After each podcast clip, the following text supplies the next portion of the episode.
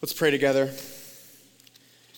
Father, we thank you that you are the one who gathers us. We are not here as a church by our own initiative, but rather by the will of the living God, the one who hung the stars in the sky, who said, Let there be light when there was none. You have redeemed us and brought us here. So we pray now that you would open our eyes to your word as we continue to look at this glorious chapter that points towards our glorious future. We pray that it would not be another religious exercise on a Sunday morning, but rather would be what is meant to be a life changing reality, a hope that makes all the worst pains of this world look like nothing. We pray that you would do that by, our, by your Spirit, by opening our eyes to your word. We love you and pray in the name of your Son. Amen. We've been going through 1 Corinthians 15 for several weeks now, which is one big argument on the resurrection, the resurrection of the dead. So we talked about how each of these will build on each other. So several weeks ago, five, four or five weeks ago, we looked at the foundation for Paul's argument Jesus' resurrection. Of first importance, Paul preached Christ died for your sins, was buried, and was raised, and a whole bunch of people saw it, right? It happened. That's the foundation.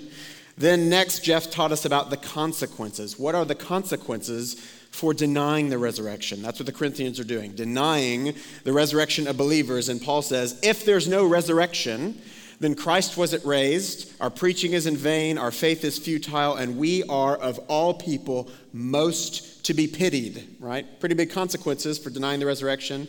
We then saw the next week, but Christ has been raised. The reality, Christ has been raised, the first fruits of those who have fallen asleep. His resurrection is the first taste of your future resurrection. As he was raised 2,000 years ago, at his second coming, you will also be pulled out of the ground because he's this first taste of the future resurrection. And then last week, Tim walked us through you know, somewhat of a confusing passage. Paul's like, Why else would you get baptized on behalf of the dead? And we're like, I don't know what you're talking about. And Tim helped us show that last week, Paul's saying essentially, this reality of the resurrection should affect your behavior, should affect how you live. And then this week, Paul, in this big passage, is finally going to get to what I think most of us have been wondering what is your resurrected body going to be like? Right? As we're hearing about all these things, we think, okay, yeah, this is great. What's that going to be like? What's it going to be like to be resurrected? And so we're going to see Corinthians ask these questions, and Paul's going to give them some answers. Uh, I have two kids that I mention every single sermon, so this is just for the new people who haven't heard of Harvey and Joe. Uh, Harvey is my two year old boy. Joe is uh, my one year old girl. When you hear a baby crying later, that's her. Uh, so there, uh, Harvey in particular is at this place where he's asking tons of questions, as kids do. Not all of them make sense. Like a bird will fly over our head, and he'll go, "What does that mean?" I'm like, I don't know how to answer that. Birds, it means birds fly, and you don't. I don't know. But some of them, you know, a lot of them actually do make sense. I, I, I rope Harvey into my kind of morning routines, so I have him help me pack my, you know, backpack with the Bible and books and all the things you need for, you know, to come to church as a pastor. And so every morning, can I uh, help you pack? You know, can I help you tie your shoes? Which means hold a string while I'm trying to tie my shoe in spite of his help, right? He's asking all these questions. The main question, though, is Is Joe going to get my toys? He's going to go to the bathroom and he wants to take all 5,000 toys with him because he doesn't want Joe to get him. So he asks all these questions, and his questions, one, reveal his little two year old heart.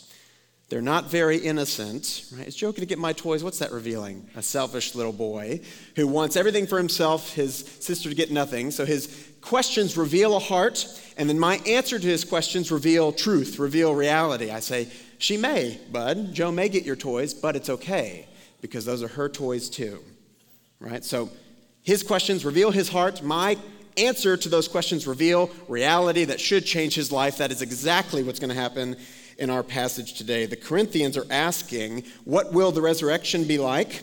What kind of bodies will be raised from the, uh, from the ground? And we're going to see there's a heart behind that that is not just asking innocently. And Paul's answer is going to reveal to us what is true, what is reality, what is this life changing future hope that we have. So, our overview today is going to be simply walking through these questions. Number one, how are the dead raised?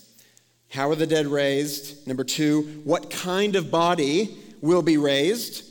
And then number three, who raises the dead? How are the dead raised? What kind of body will be raised? And then who raises the dead? Look at verse 35. But someone will ask, How are the dead raised? And with what kind of body do they come? Now, be honest. How many of you has that been the main question you've been wondering for the past five weeks?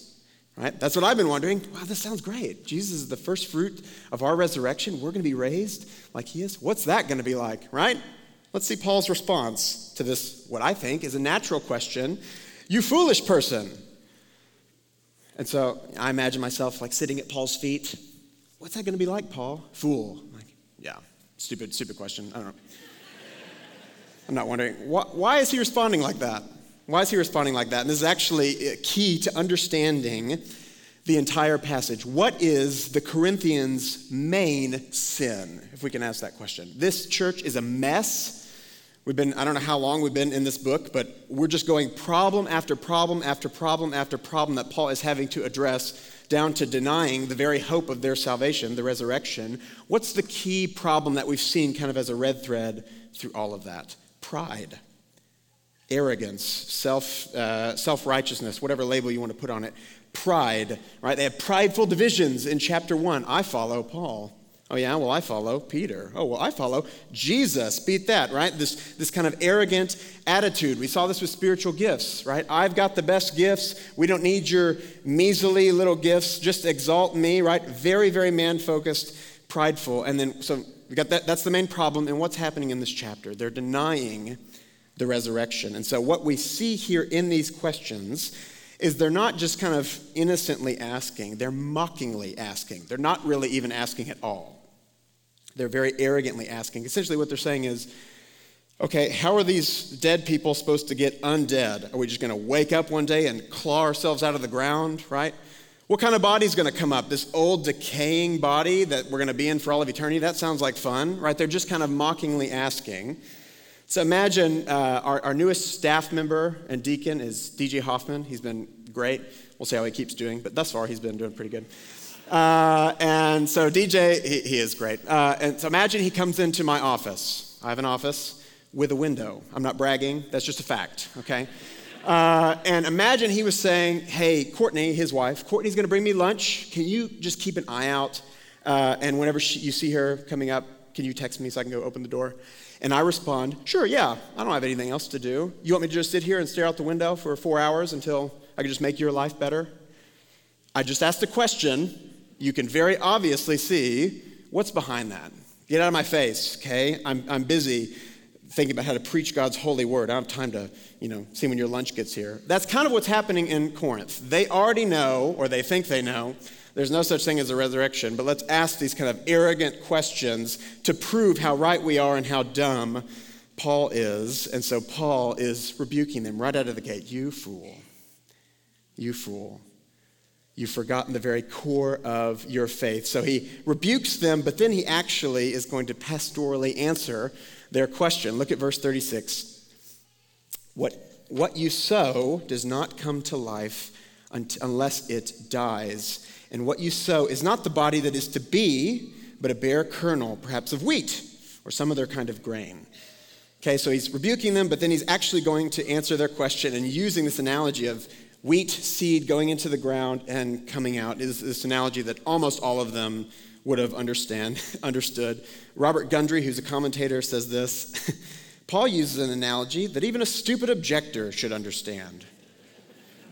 That's my kind of commentator right there. Okay, so a seed, you guys are like, great, Jared's to teach us about farming. I did my research, okay. A seed, right, has in and of itself, it's just seedness, but then also all that's going to spring forth from that seed. But to get a tree to come from an acorn, right, it has to go into the ground and die and pop off that little hat thing and spring forth the big oak tree, right? And Paul's saying that's exactly what's going to happen in the resurrection. Unless this body goes into the ground, dies, and is planted into the ground, the life, the resurrection life, cannot come. Foolish person, arrogantly asking this question How are the dead going to be raised? You've misunderstood a core element of the gospel. Unless death comes, resurrection life cannot come. And this isn't just something to do with our resurrection, this is a truth you see all over the scriptures. Jesus, John 12, 23 through 25. This is right before he's about to go to the cross. Between this statement, there's the upper room and then his arrest going to the cross. The hour has come for the Son of Man to be glorified. Truly, truly, I say to you, unless a grain of wheat falls into the earth and dies, it remains alone. But if it dies, it will bear much fruit. That's him. Here's us, 25. Whoever loves his life loses it, and whoever hates his life in this world will keep it for eternal life. So that's true of Jesus' work. Unless he dies, there's no victory over death. Unless he dies, your sins have not been paid for. The wrath of a just God is hovering over your head unless he dies and defeats death and is raised, which we know is what happened. And so now, because he has gone, died, and been raised victorious over death, we can have life in him. You see that. Life is on the other side of death. That's true of him and his work. And then notice again, verse 25, that's true of us. Every time Jesus calls disciples, if you love this life, you won't have eternal life. You'll lose it. If you hate this life, if you pick up your cross and follow me, if you lay this life down, you will find true life. You see that. Death is a necessary step to get to true life. True life is on the other side of death. And so Paul's pointing to that same truth here. You're arrogantly asking, Corinthians, because you've forgotten the, the core of the gospel. True life comes on the other side of death. This tree can't spring from the seed unless it goes into the ground and dies. And then, verse 38, he actually gives them a deeper answer, if you will. But God gives it a body as he has chosen. How will the dead be raised? Simple answer God will do it.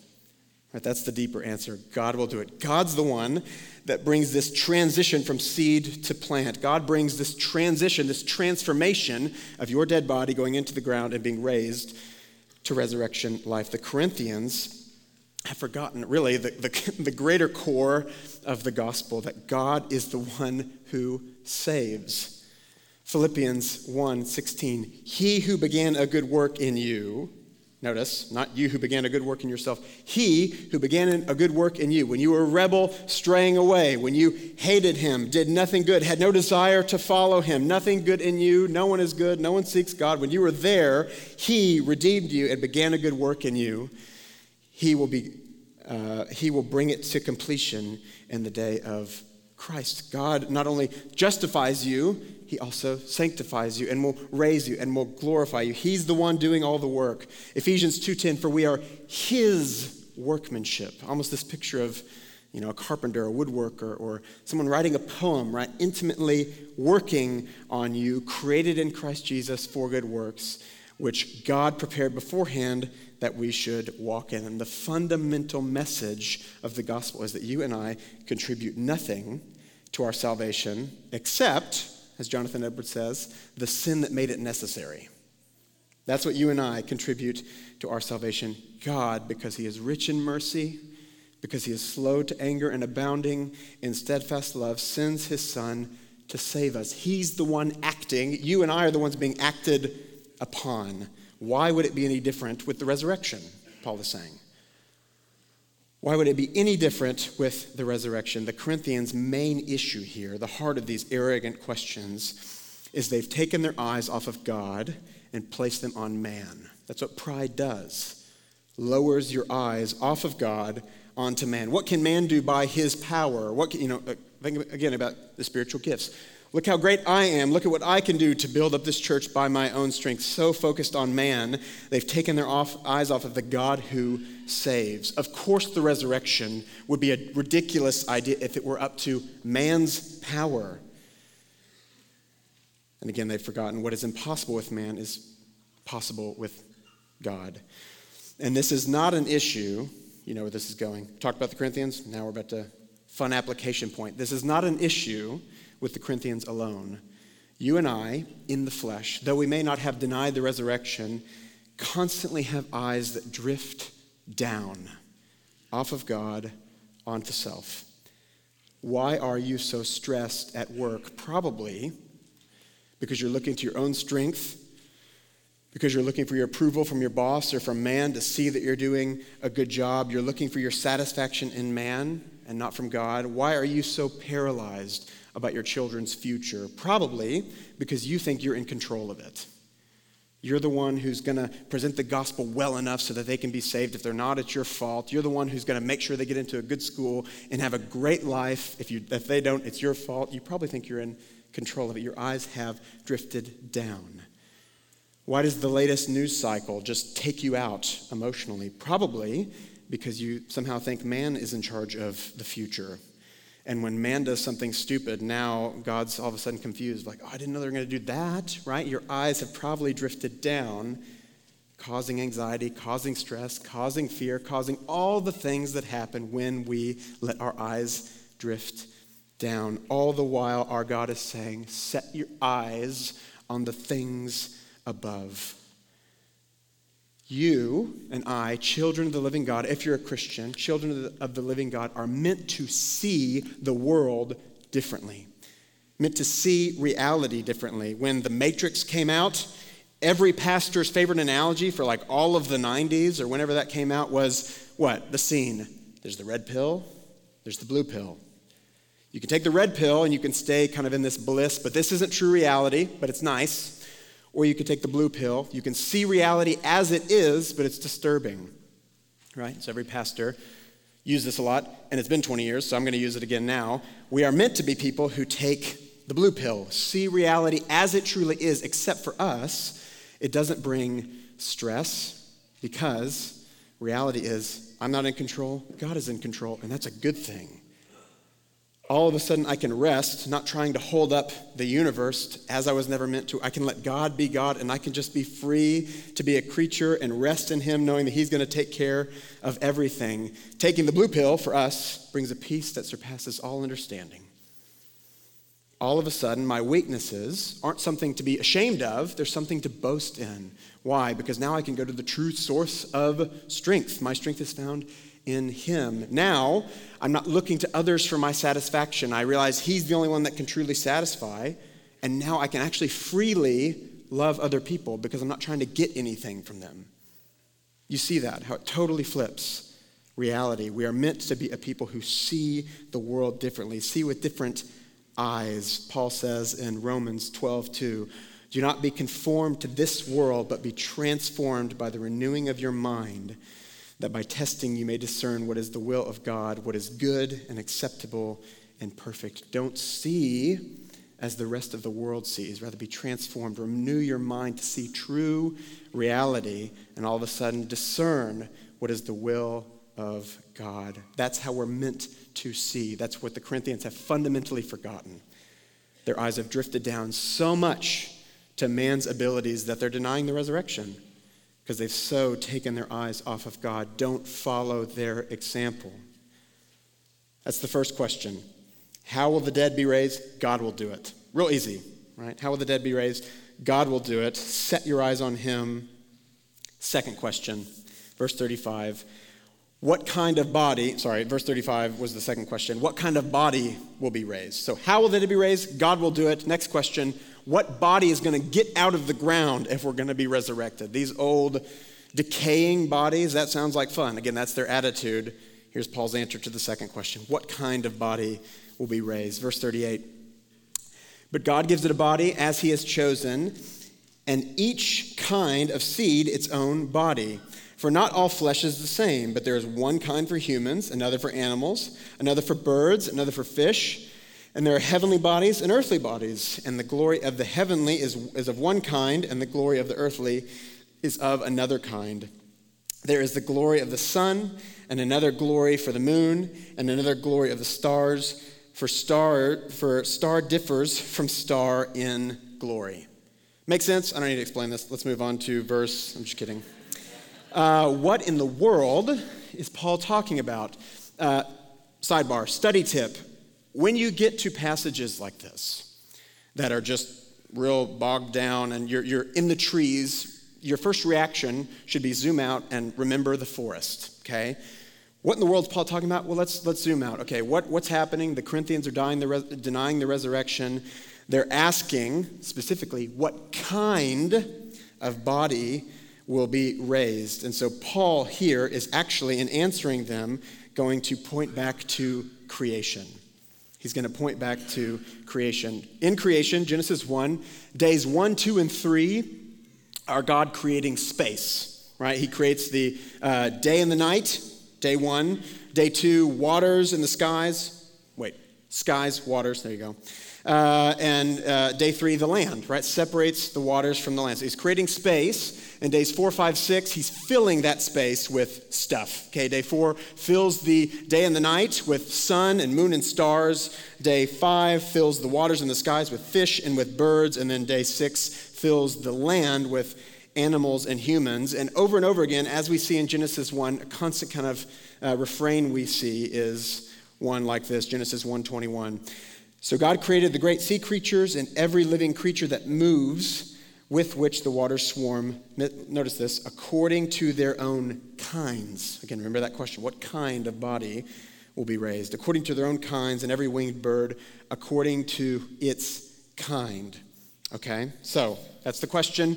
What kind of body will be raised? What Paul is saying here, answer, again, very simple the kind God makes the kind that God makes. You've forgotten who it is that created every kind of body on the earth and in heaven. Again, what have they done? Taken their eyes off of God onto man, and they've forgotten the creator. Right? Their big problem is how would this happen? I don't know. How about the God of the universe, when there was nothing, said, Let there be light, and created every kind of body in the skies and on the land? He makes a kind of resurrected body. That seems possible, right? That's Paul's kind of answer to them, pointing back to creation. They've taken their eyes off of the Creator, and as a result, they've completely missed, again, who their God is the Creator God. If you see as man sees, of course, again, the resurrection is a ridiculous idea. This old body that the eyes are going to dim, the hearing's going to go, you know, uh, even the best athletes have to retire because their bodies can't take it anymore. Tom Brady, just retired at 97. He couldn't go, he couldn't make it to 100 because his body can't take it anymore. Okay, LeBron will have to retire one day. We don't know if he'll beat Brady, but, right? Even the best of the best, the, the best physical specimens, their bodies give out one day. Of course, the resurrection would be ridiculous. Uh, whenever Claudia and I were just friends, and I was like, I want to be more than friends. And she was like, I don't know what she was thinking because I was just like, hmm, okay. I, I lent her my pen and she didn't say thank you. Does she like me? Right, that's what's going through my head. So we're in Australia and we're at, at morning tea, which is a cultural thing in Australia. It's a great thing, 10 a.m. I have my coffee and I was walking by Claudia and accidentally bumped into her. Uh, not hard, but just bumped into her. And she turned around and she poked my chest and she said what she thought was a compliment Oh, you're not as, uh, you're not as soft as you look.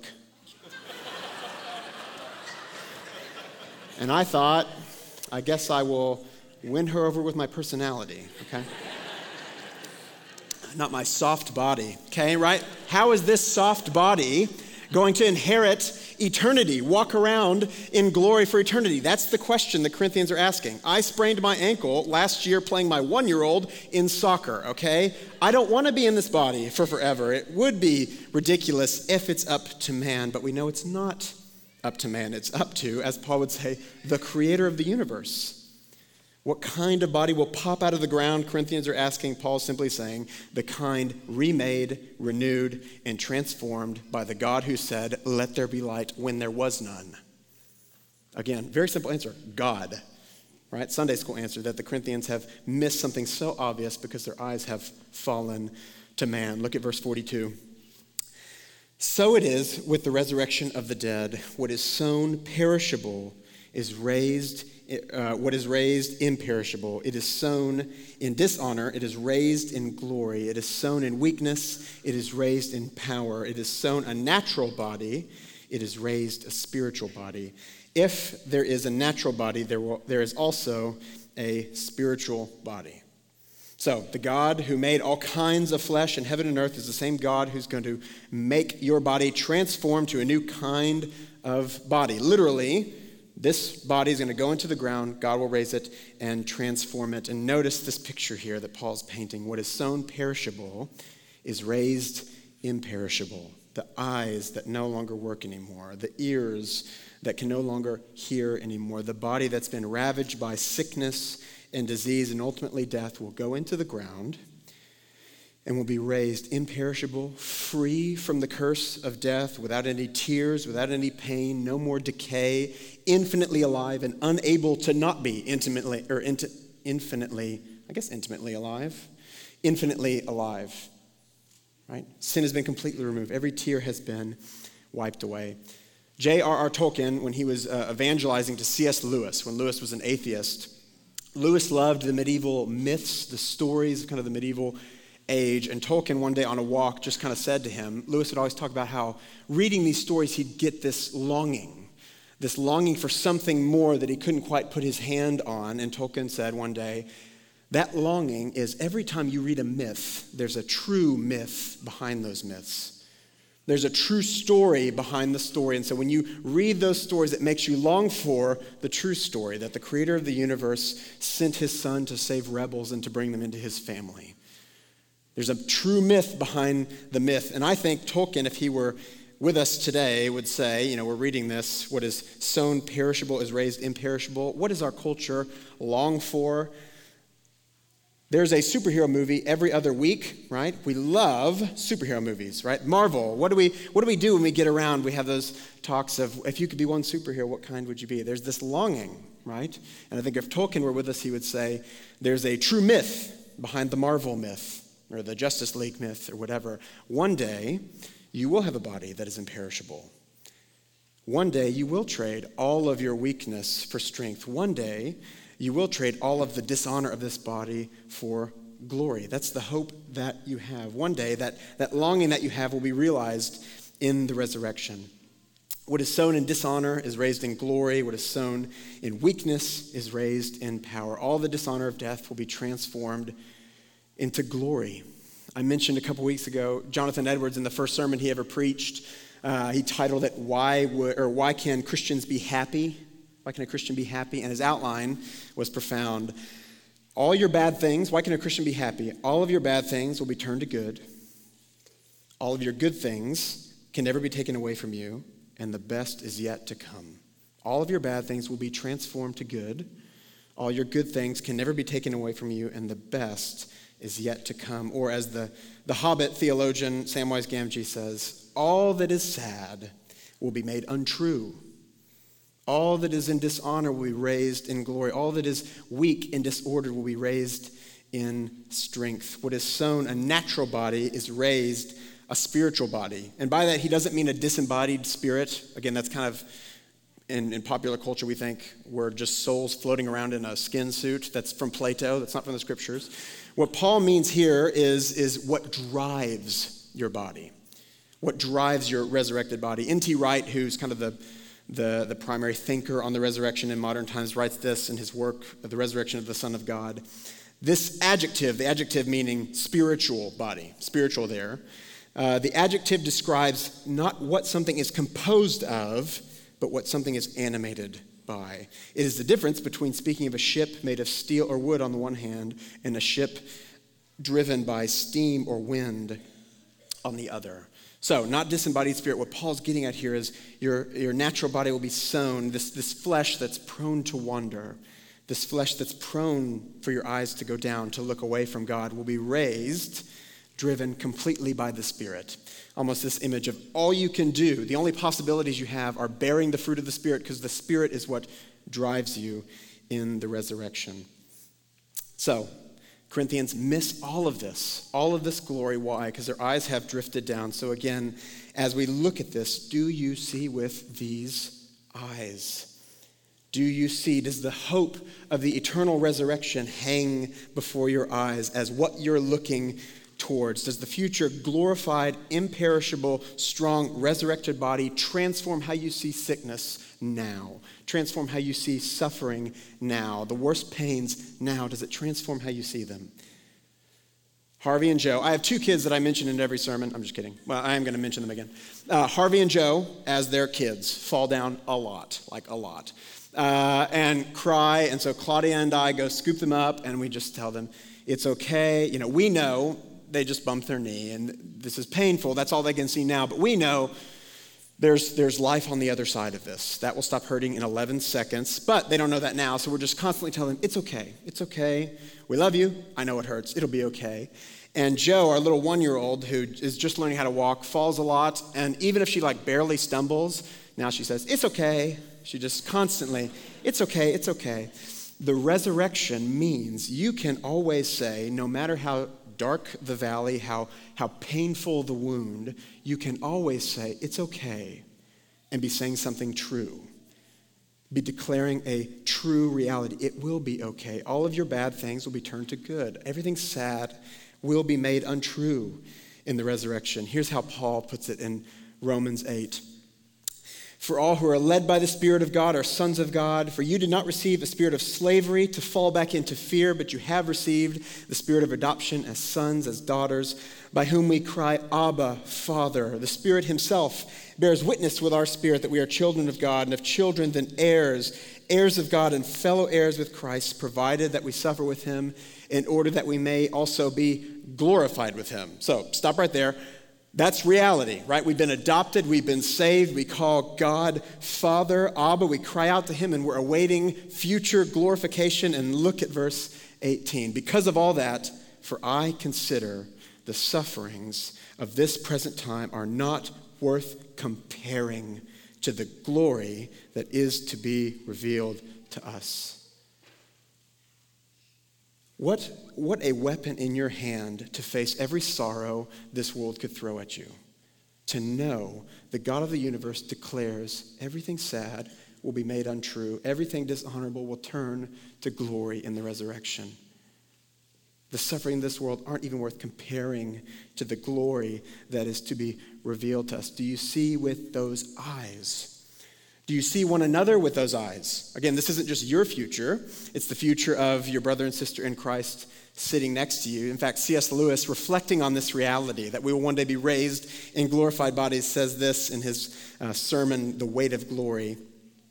It is a serious thing to live in a society of possible gods and goddesses, little g. He's not saying something heretical to remember that the dullest, most uninteresting person you can, talk, uh, you can talk to may one day be a creature which, if you saw it now, you would be strongly tempted to worship. It is in the light of these overwhelming possibilities, it is with the awe and circumspection proper to them that we should conduct all our dealings with one another, all friendship, all love, all play, all politics. There are no ordinary people. You have never talked to a mere mortal. Lewis is saying, because of who your neighbor, your brother and sister in Christ, will one day be, you should never relate to them the same again. They also will be raised in power, raised in glory. What a, what a, what a glorious thing to think of. How can I love this person who's really annoying me? Knowing what is the future God has set before them. One day they will be raised in power and in glory as well. And then lastly, get, look, back at, uh, look back at the text. Notice this. So they ask this question What kind of body will be raised? Do you notice Paul's answer? A glorious one. A glorious one.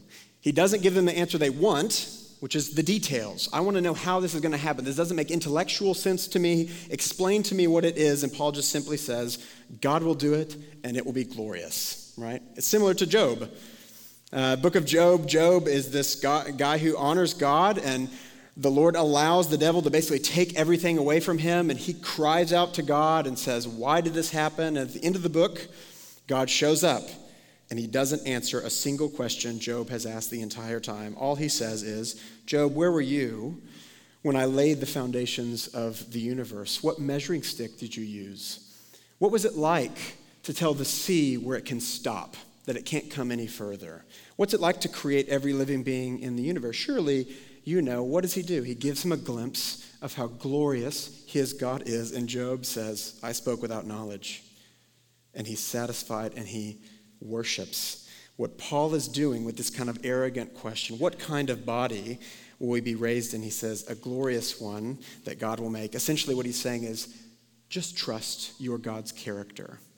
God's going to do something, and God does far more than we could ever ask or imagine. No eye has seen, nor ear heard, nor heart imagined what God has prepared for those who loved him. I want my two kids uh, to trust me, okay? I give them when they have questions, when Harvey asks us questions, if I can understand what he's saying, I give them answers because I love them. But ultimately, I want him just to trust me. I want him just to trust my character. And when you hit with God that point where you say, I don't understand, I don't understand how you could be in the midst of this pain. I don't understand how you could be sovereign over this. Don't you see all this mess that's happening? We need to have that reaction of, but I do not doubt your love. I do not doubt your infinite wisdom, your care for me. I don't see how it's possible, but I know it's true that you love me, that you're seeing this.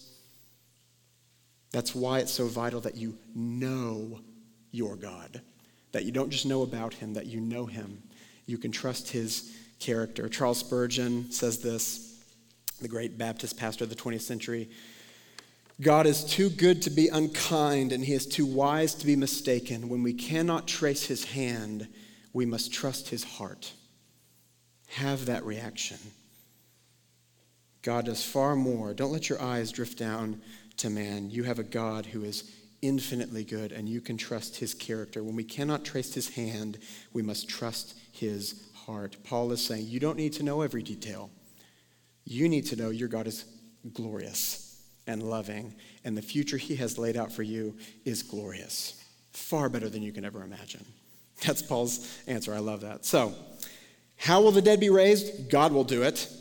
What kind of body will be raised? A glorious one that God will make. And then the last question isn't a question that the Corinthians explicitly ask, but Paul knows they must know the answer to this one, and it is how will God raise the body. We know God, how will it happen? How will the body be raised? God will do it, but how will God do it? How can these things be? How will God raise the body? Look at verse 45.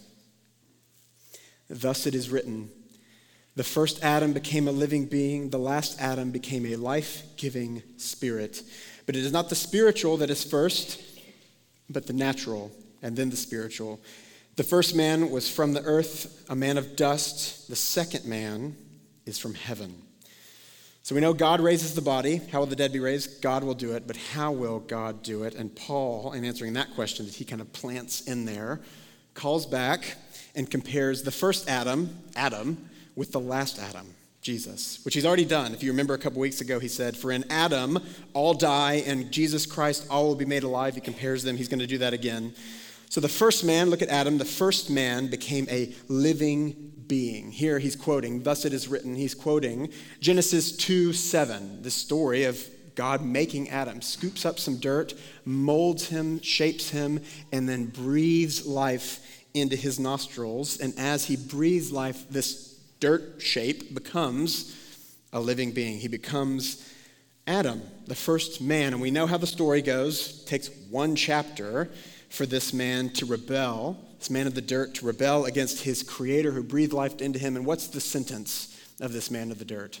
From dirt you were taken, and to dirt, to dust, you will return, right? And so, equally, all who are from Adam, you and I, are in this kind of hopeless state. What do we have awaiting for all of us? Dirt, death, right? From, from dust we, will take, we were taken, to dust we will return. And because of the rebellion of the first Adam, this first one from the dirt, the one from heaven, was sent. The last Adam. The last Adam didn't become a living being. Look at verse 45 again. He doesn't become a living being. What does he become? A life giving spirit. Paul here is almost certainly alluding to uh, Ezekiel 37 which, if you know the story, Ezekiel the prophet is taken before this big valley of dry bones, all these dead bones. All the people of Adam have gone back to the dirt, and just their bones remain. And God tells Ezekiel this, uh, tells him to prophesy this to the bones, to these dead bones. Behold, I will cause breath to enter you, and you shall live. And I will lay sinews upon you, and cause flesh to come upon you, and cover you with skin, and put breath in you, and you shall live, and you shall know that I am the Lord. And the chapter keeps going, and God puts his spirit within them. They become this living army, and it's this beautiful picture of the promised resurrection, of, of, of transformation, of God putting his spirit within people. Paul, by alluding to this, is essentially saying Jesus came not just as another living man, but as the one who gives life itself to man, to woman, to all those made of the dirt. Again, I am the way, the truth, and the life. I am the resurrection and the life. If anyone believes in me, though he may die, yet he will live in the same way that God breathed life into Adam, he became a living being. Jesus Christ breathes life, will breathe life into our dead bodies as we've gone down to the dirt, and we will become a resurrected being. Paul drawing this parallel, this beautiful parallel. Uh, in the early church, we just finished uh, last year going through church history. The early church is kind of my favorite area of study, as there's all these controversies over is Jesus God? Is the Spirit God? And they're debating all these different things. Really, the key question that was foundational to all of the big debates that took 500 years to really hammer out is this question Can man rise up to God? Can man rise up to God? Can we, in our own strength, by our own merit, rise up to God and dwell with God, inhabit the spiritual realm? Uh, Similar to the questions that the Corinthians are asking. How can this be, right? How can, how can we rise up to God? Every heretic says yes. Arius, Nestorius, Pelagius, they all say, yes, we can rise up to God. All the heroes, all the leaders of the church say, no. We cannot rise up to God. That's fundamental of who we are. No one seeks God. We cannot rise up to God. And if the answer is no, how can we be saved?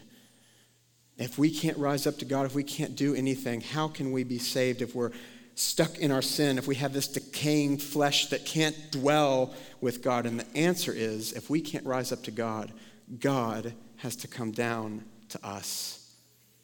If we can't rise up to God, God has to come down to us. And as they're really figuring out, you know, every time they would have a big fight, at the end of that big fight, as thankfully the heroes of the faith win, they write a creed. In the first big fight, they write the Nicene Creed. It says this it's kind of a summary of what do we believe? Uh, who is the God in whom we believe? What is true about our God and the salvation that he brings? This is the first great creed of the church. It's the only real creed that every group of Christianity is united under.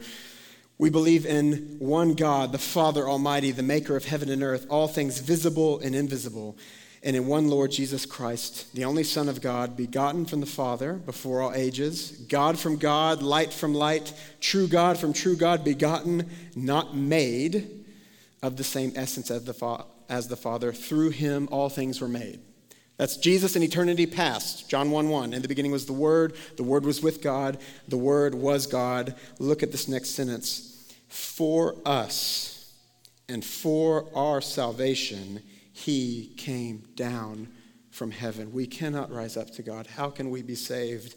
God has to come down to us. And so, God the Son, became the last Adam, came down. He became incarnate by the Holy Spirit and the Virgin Mary. He was made human. He was made the last Adam. He was crucified under Pontius Pilate. He suffered and was buried. The third day he rose again according to the scriptures, and he ascended to heaven and is seated at the right hand of the Father. And he will come again with glory to judge the living and the dead, and his kingdom shall never end.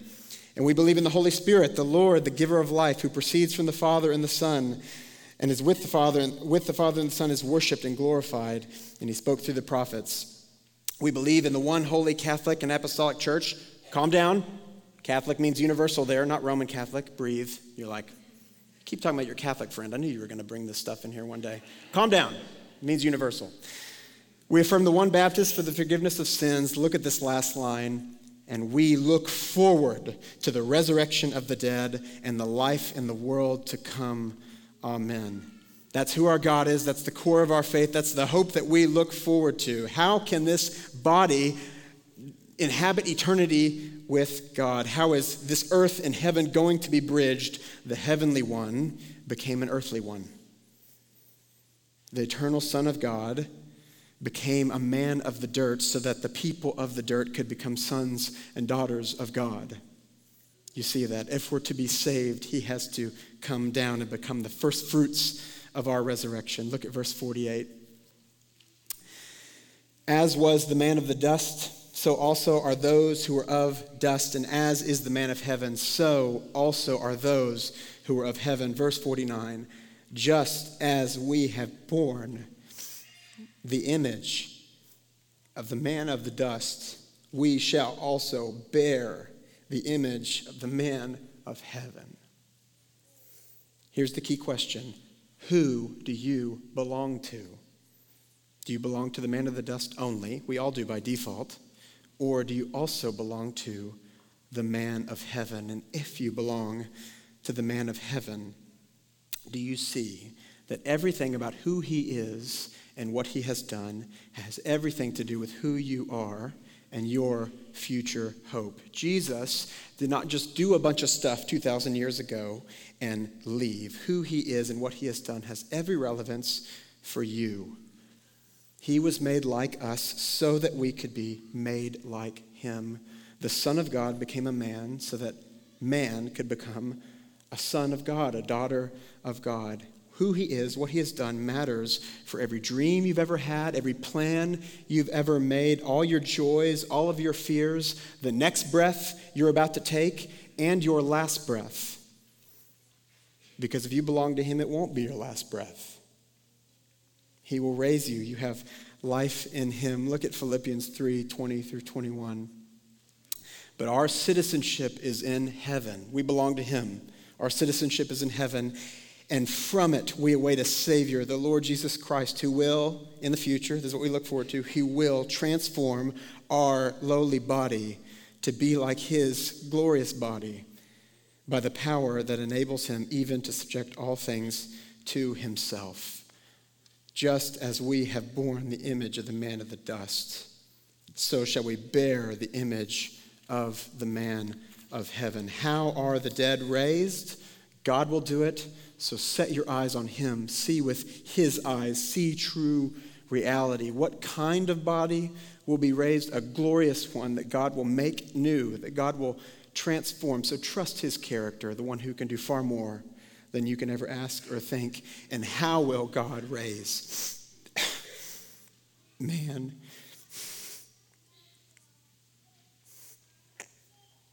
From the dirt, he sends his son to become a man of the dirt so that you and I could become children, could become sons and daughters of God. Romans 8 For those whom he foreknew, he also predestined to be conformed to the image of his Son, in order that he might be the firstborn among many brothers. And those whom he predestined, he also called. And those whom he called, he also justified. And those whom he justified, he also glorified. That's who your God is. That's your salvation, and that's your hope. Who do you belong to? Let's pray. Father, we thank you for this incredible reality that we have no hand in. This isn't some great building that we've built and that we can stand back and marvel in. This is something you've done completely by your grace so that we can marvel and worship and be filled with joy and can ask these questions who, who, What is man that you are mindful of him? You who hung the stars, the Son of Man, that you care for him, that you would send your Son, the one whom you've eternally poured out your love on, that you might bring us into your family as adopted sons and daughters. I pray that this wouldn't just be something that we see once and then think that's nice and move on, but this would be something that would hang in front of our eyes, that we wouldn't be, we wouldn't see like the world, we'd be transformed, our minds would be renewed, that we would see the God who raises us the glorious body that awaits us, the transformation that awaits us, and the Savior that made it possible. That we would see that our life is in Christ and that every pain, every wound, no matter how deep, every darkness, every temptation, wouldn't be worth comparing to the glory. We praise you for who you are, and we thank you for your Son. And we pray in his name. Amen.